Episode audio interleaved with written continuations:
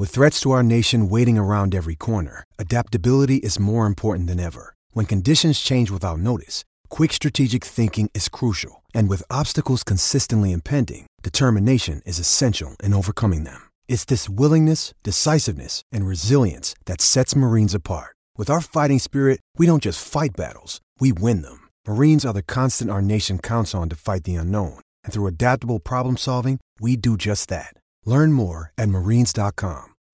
When you need mealtime inspiration, it's worth shopping Kroger, where you'll find over 30,000 mouthwatering choices that excite your inner foodie. And no matter what tasty choice you make, you'll enjoy our everyday low prices, plus extra ways to save, like digital coupons worth over $600 each week. You can also save up to $1 off per gallon at the pump with fuel points. More savings and more inspiring flavors make shopping Kroger worth it every time. Kroger, fresh for everyone. Fuel restrictions apply.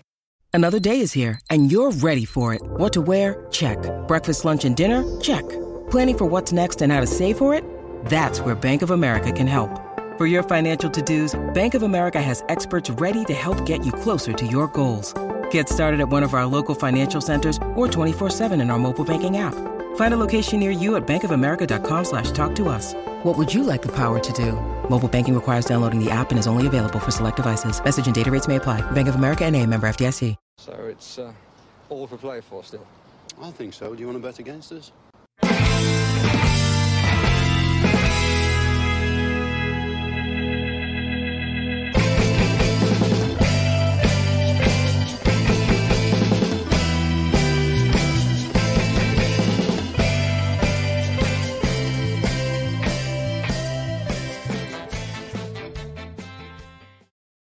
Hello, everybody, and welcome back to For the Love of Paul McGrath podcast. I'm back again with another fantastic loan watch. You guys might remember my loan watch series from a week or so ago, or two weeks ago, and uh, I had neglected to do a loan watch and somebody that has so much promise, so much potential, and somebody I think is going to, we're probably going to see at Walsall well, it'll be tomorrow by the time you guys listen to this, but this is now Friday evening when we're doing this podcast. Um, but we're going to look at Jaden Philogene-Bidace. Obviously, spent last week, uh, last last week, last season uh, on loan at Stoke, and I've got the wonderful Dan from We Are Stoke um, here with me to chat about Jaden Philogene-Bidace. Dan, how are you doing today?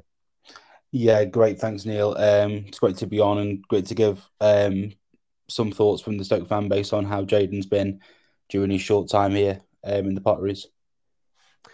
So I think the biggest thing that Aston Villa fans are looking at is that Jaden Philogene-Bidace has played for our senior team, albeit sparingly. He's come off the bench and in some games. Dean Smith was a huge fan of him. There was rumours that we were going to lose him in one of those what is becoming now very familiar deals of players going to the Bundesliga before they signed their first professional contract. We've seen it with the types of uh, Musiala and uh, Jude Bellingham. Well, maybe not so much Jude Bellingham. Obviously, he was he, he did have a, a transfer fee after all.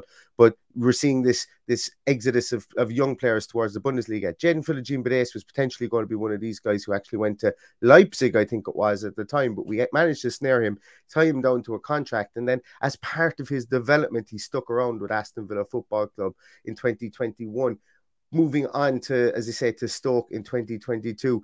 I'm not really going to ask you a particular question just yet on Jaden Philogene-Bidace, but I suppose the first question, first thing that I want to know is what was the feeling? Did you guys know anything about him before he came in? Were you, was there an excitement about the club, or was it a case of, wait a minute, we're Stoke City. What are we doing signing 19 year old people on loan from from Aston Villa? I think the sort of um, sort of whole image of the club is changing under Michael O'Neill. I think the we, we've we've gone through a very rocky period since relegation. We have gone through managers, we've gone through numerous different transfer budgets, we've gone through numerous different players. We had when we come down, we were so optimistic that we would bounce straight back. We had we we started buying championship proven players like mm. Ince, Benik um, other players like that. We started by trying to get championship proven managers in. So we bought Gary Rowett in, um, who Midlands football fans will be no stranger to. Um, and obviously that didn't work out. And then we tried something a bit different. So we started trying to take from League One. So we took Nathan Jones from Luton, only for Luton to go and get promoted. Didn't work out here at all. He started the next full. He started his first full season. I think he ended up getting 12 points in a big selection of games, putting us rock bottom 24th. We ended up mm. sacking him, and then we hired Michael O'Neill, and it was just the case of we went from during our time back in the championship, we've gone from proven promotion winners to a mix of both young players, promotion winners, and now under Michael O'Neill, we're seeing we're bringing through quite a lot of youngsters from the Premier League. So we brought in Harry Clarke this summer. Uh, we brought in Gavin Kilkenny from Bournemouth, um, and obviously, so I don't think it was a sort of um, a shock at all that we were bringing players like this in. Um, but it was definitely right to say a lot of the fans didn't know much about him. I think only ones that had watched our under 23 squad um, had really heard about him because he was so impressive down at our training ground when you guys absolutely um, whacked us about 8 0, I think it was, or 8 1 or something like that. He was so impressive. And I think that's where a lot of them had heard him. And it's he, he that's the kind of guy he is, even for even for Villa fans. I think he's really gotten I don't know. I'll probably get pilloried for this uh, within the comments, but I think he's been really the forgotten entity for Aston Villa because Steven Gerrard has come in. We don't particularly play with wide with wide players anymore. He went out to Stoke. He played wide left. Now I know he played he played eleven games for you guys, but um, he did you, you know he did did score a goal or two here here and there, but. Is, would I be fair to say that it started off well for him and then maybe it tailed off uh, as he's as as the season went on, or was there was there any kind of particular point that you would you know you would feel that that there was a bit maybe a bit of excitement about him and then he kind of went into the wilderness? Because if i was just to look at uh, i suppose just a, a box score of, of of how he played and the minutes he played or whatever that's kind of the view i would get from it. But but would that be correct?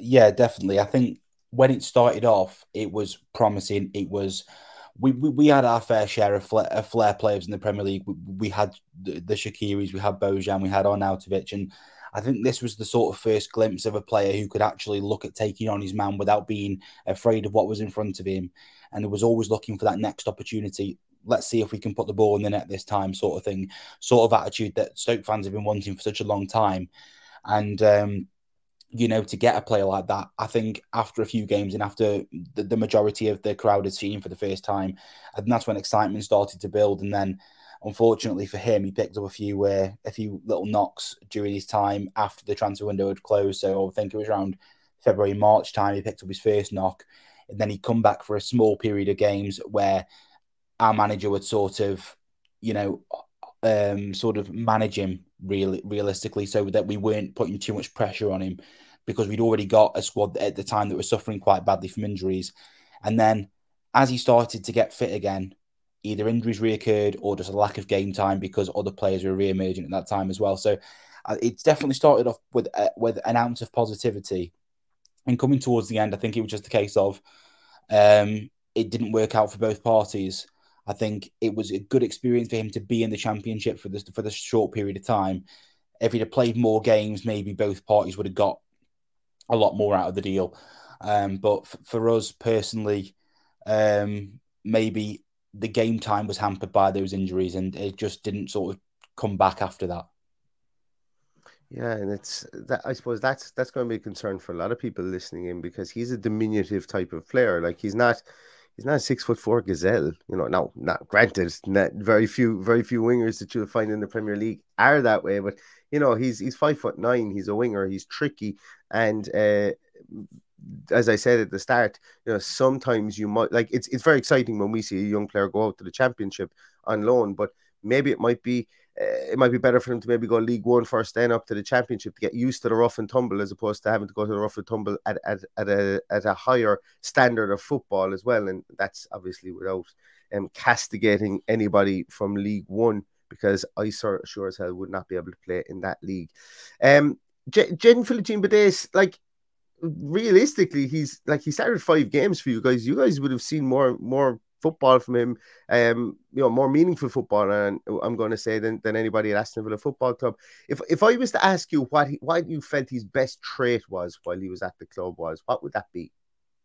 it's 100%. I think I touched on this earlier, just just a little bit ago, with obviously the flair aspect of his play. His dribbling is second to none. He can take on anybody in front of him. Um, he and thing is, I, and for such a young player, he's not afraid of what's in front of him. So it doesn't matter if the if that this is a seasoned defender who's played at the highest level of the game and is coming towards the end of his career, or if it's a young defender, he's not going to to hesitate in trying to take that person on. And it doesn't matter how he wants to do it, but he's going to try. He's going to try and do it.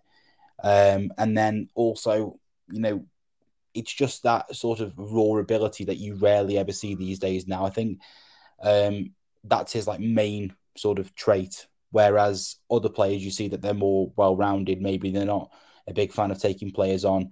Maybe it's the case of they'll take them on for a certain extent, and then maybe they might back out of it. You know, look look to bring other teammates into the play. But with Jaden, it's the case of he has such a natural raw ability to, to do that that that's what he wants to do. And I think automatically his teammates who are playing with him and the fans can automatically sense what he's going to do. And in that in that sort of sense, then in that case, it's just to put everyone behind him, see what he can do with it.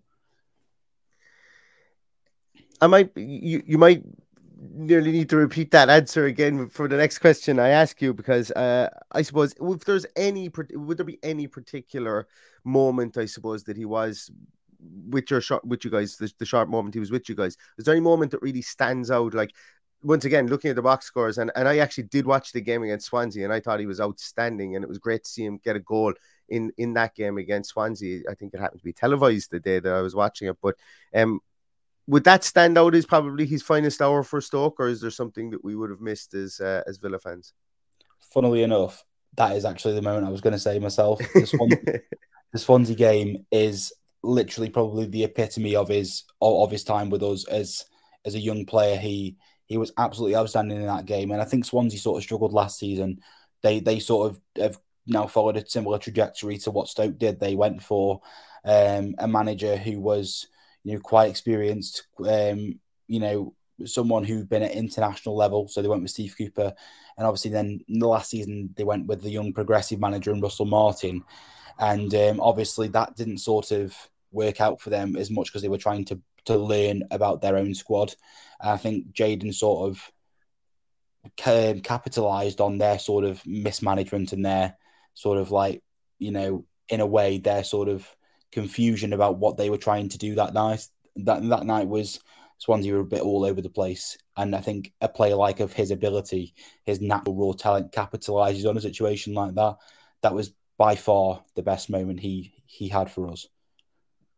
That's good because because that like if his moments are that high in the championship, and, and I know you say that Swansea were being mismanaged at the time and they were kind of caught between two stools, but Swansea are still a very um, competitive team, and you would expect them to be competitive potentially mm-hmm. this year coming coming as well. So that yeah. does bode well, even given that he had a very truncated time with with you guys. Moving moving slightly away from from Jaden Philogene uh, I want to talk about my one of my favorite footballers in all of football at the moment. Um, and unfortunately, he's not with you guys anymore. And he did move on to Burnley last season. And anybody who listens to our podcast will know I will always talk about Nathan Collins at every given opportunity because I think the boy is going to be absolutely brilliant. Um, and if he's not, I'm still I'm going to be like his mother. I'm just going to say, well, you're brilliant to me, Nathan. You're brilliant to me because I followed his career from from like from the earliest day. And uh, Nathan Collins obviously um, signed for you guys as a, a, a, youth scholarship, signed from Cherry Orchard here in Ireland and uh, just want to get your feeling for him and maybe am I being hyperbolic or what you've seen from him? Do you think that maybe he could scale those heights because he played uh, he played quite a lot of games for you guys, and I know that he was utilized in in very much auxiliary positions at times as well when he played at Stoke, whether it be outright mm. mm-hmm. or whether it be central central defense. Hello, it is Ryan, and I was on a flight the other day playing one of my favorite social spin slot games on ChumbaCasino.com. I looked over the person sitting next to me, and you know what they were doing? They were also playing Chumba Casino. Coincidence? I think not. Everybody's loving having fun with it. Chumba Casino is home to hundreds of casino-style games that you can play for free anytime, anywhere, even at thirty thousand feet. So sign up now at ChumbaCasino.com to claim your free welcome bonus. That's ChumbaCasino.com and live the Chumba life. No purchase necessary. VGW. Void were prohibited by law. See terms and conditions. 18 plus. With Lucky Land slots, you can get lucky just about anywhere. Dearly beloved, we are gathered here today to... Has anyone seen the bride and groom? Sorry, sorry, we're here. We were getting lucky in the limo and we lost track of time. No, Lucky Land Casino, with cash prizes that add up quicker than a guest registry. In that case, I pronounce you lucky. Play for free at LuckyLandSlots.com. Daily bonuses are waiting. No purchase necessary. Void where prohibited by law. 18 plus. Terms and conditions apply. See website for details. thing is, I don't think you're over. I don't think you're overstating him at all. He can go Yes. all the way to the top. There is no doubt about it. And I think we've been quite lucky with the central defenders that we've managed to bring through in recent years, uh, and who we're still continuing to bring through. With with Nathan Collins, he was a player that was played out uh, out at right back. He was played as a right wing back. He was played as a centre back, and um, even in those sort of positions, even on those horrific Tuesday nights in the championship, he was one of those players that that still stood out and running forward, looking to create opportunities. Is a very mobile centre half, and and I, I um I think the majority of Stoke fans, me included, were absolutely gutted when he left to see him go, and it wasn't for reasons that we wanted him to go for. It wasn't the case of he. I would happily say if he's outgrown Stoke as a club as a player, I would happily say thanks thanks for everything, and then um, obviously let him go on to bigger and better things. However, unfortunately for us, we got in a difficult situation with with our finances in terms of um, you know spending so much under Guy out in that first season, fifty million pounds, and then automatically finding you've got no money to give to these other managers now you bought in after paying off Yeah. the other two managers and stuff like that. So we had to sell an asset, and it was the asset that was most marketable at the time, and that was Nathan Collins. And um, I think because there was loads of media attention around him, and then you see him go to Burnley, and you're thinking, to be quite honest with you, I was a bit underwhelmed when he went to Burnley because I'm looking at Burnley and thinking, realistically, you know, it's not. It, it's not. It, it's a it's a progress in terms of Championship to Premier League. However, inside inside of like club stature and players who you are surrounding him with, it's more sideways. And then to see him now, we're going to be facing Burnley next year, and Nathan Collins is again being linked with a move away, but this time it's to clubs even that we were looking to sell him to the Chelsea's, Manchester United, Newcastle, Man City. You know these teams who have now got big money, um, who want these sort of young players to bring through, even if it's the case of somebody they can just utilize, put out on loan, and then sell them for millions in the future. But he is a player that literally he, he he's a player that can go all the way. And to see him when he was at Stoke and to where he is now and where he's going to go to, um, it's going to be unbelievable. I'm currently in the process at the moment of trying to find myself some way to get in contact with the Sultan of Brunei and swindle him out of about 30 million. So I can just buy the rights for Nathan Collins myself and decide where he goes. Do a kind of a Kia Joorabchian thing like like he did with Tevez and Mascherano. That's what I'm trying to do. So if you ever come across the Sultan of Brunei, tell him I need his phone number and and uh, and and put him in contact with me because uh, um, I don't I don't feel anybody else should get the rights to him other than me at this stage. But uh, that's just my little frivolities and my um. It's I was going to call it a fetish there, but I don't know. Jesus, that sounded awful. Um. anyway, moving moving swiftly along. You just mentioned about Stoke City, and and and we'll we'll finish on this as well because I do like to get a, a small bit of info about maybe the club, you know, the backroom team in the club and so on. Obviously, I know Michael O'Neill very well. Was with Shamrock Rovers here in Ireland. Um, was with the Irish, uh, the Northern Irish international team as well. Um, assistant manager Rory Delap of the famous throw. Uh, we will never say a bad word about him. If he could only just talk his son Liam into signing into changing allegiance to Ireland, I think we'd be all delighted over here as well because he's going to be a cracking player as well. But what I want to talk about more so is obviously the Coates have been synonymous with with uh, Stoke City for uh, as long as I'm following football, really to to to, to a greater extent.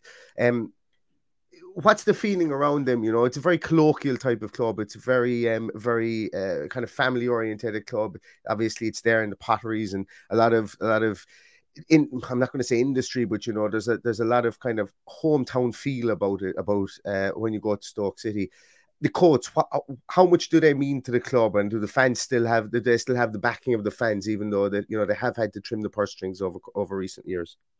I think it's to be quite honest with you, the Coates family are a marmite subject around Stoke. Okay. And to be quite honest with you, I don't know 100% why that is. I think the the backing for the club from them is 100% undoubted. Um, we know they love this club.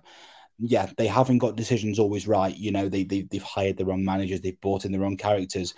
However, arguably, some people could say they are victims of their own success. And personally, sometimes, you know, bringing in managers like Mark Hughes and it started to work out. And then, um, you know, it was a sort of a heavily sort of commercialized sort of sort of club. The Coates family took a sort of backward step in the Premier League days and left it all to the CEO to do the most most of the business with the manager. And the manager would arguably say that the players he signed were always who he wanted. So you end up signing players like Kevin Vimmer and uh, hmm. Badou Ndiaye and, and, and these players who realistically aren't the best characters in the dressing room.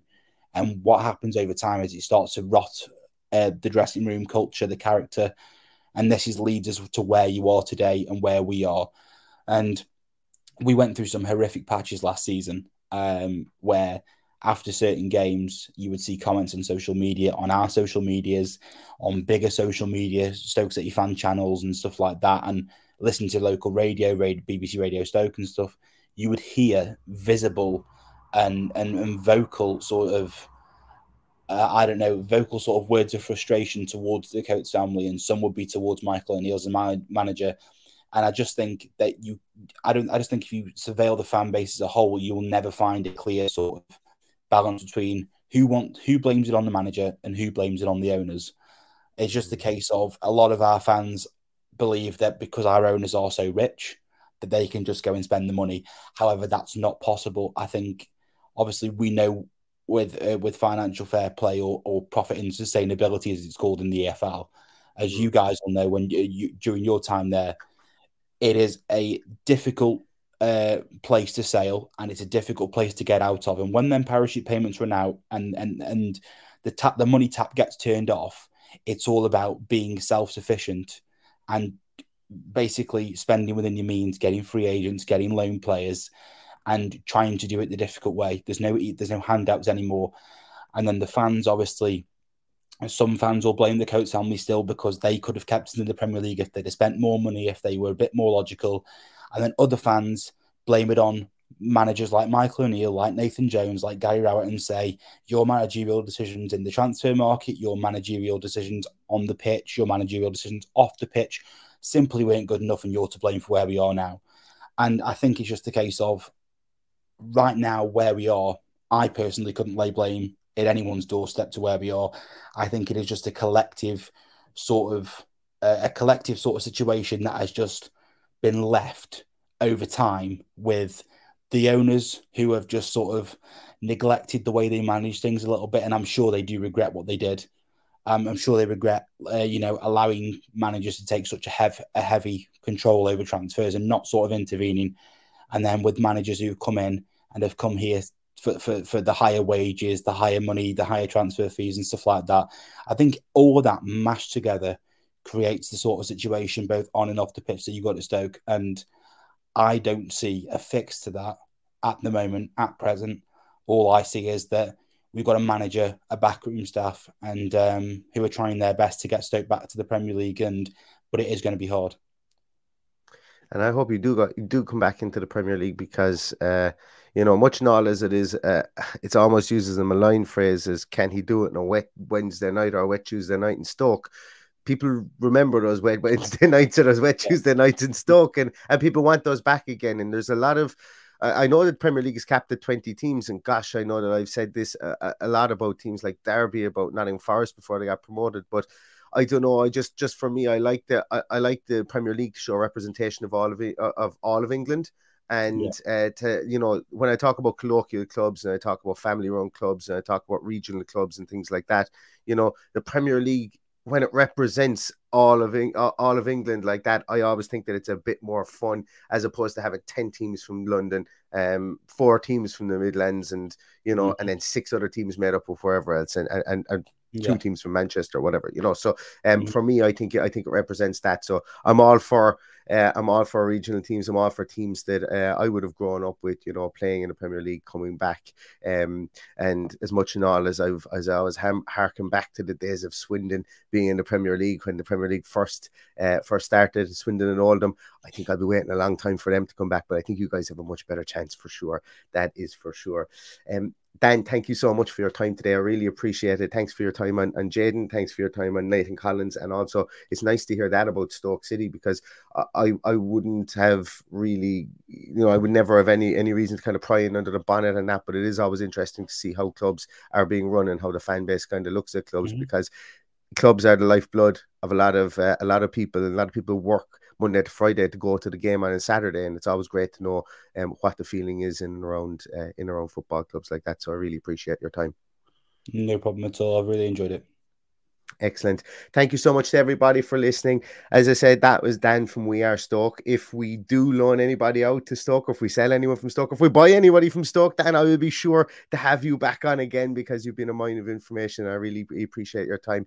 Thanks very much, everybody, for listening. And um, we will be back again. If you're listening to this on Saturday, as I say, we're recording this on a Friday evening. We will be back again tomorrow with a team sheet tantrum for the Walsall game, and I'm looking forward to it. Mad and all as it's going to be because there's going to be like 95 changes in the middle of the game, but I don't care. We're going to do it anyway, and because the football season is back. Once again, thank you very much, Dan, and to everybody who's listening at home. All that's left to say is up the villa. Sports Social Podcast Network. Hello, it is Ryan, and we could all use an extra bright spot in our day, couldn't we? Just to make up for things like sitting in traffic, doing the dishes, counting your steps, you know, all the mundane stuff. That is why I'm such a big fan of Chumba Casino. Chumba Casino has all your favorite social casino style games that you can play for free anytime, anywhere with daily bonuses. That should brighten your day a little. Actually, a lot. So sign up now at chumbacasino.com. That's ChumbaCasino.com. No purchase necessary. VGW. Void were prohibited by law. See terms and conditions. 18 plus.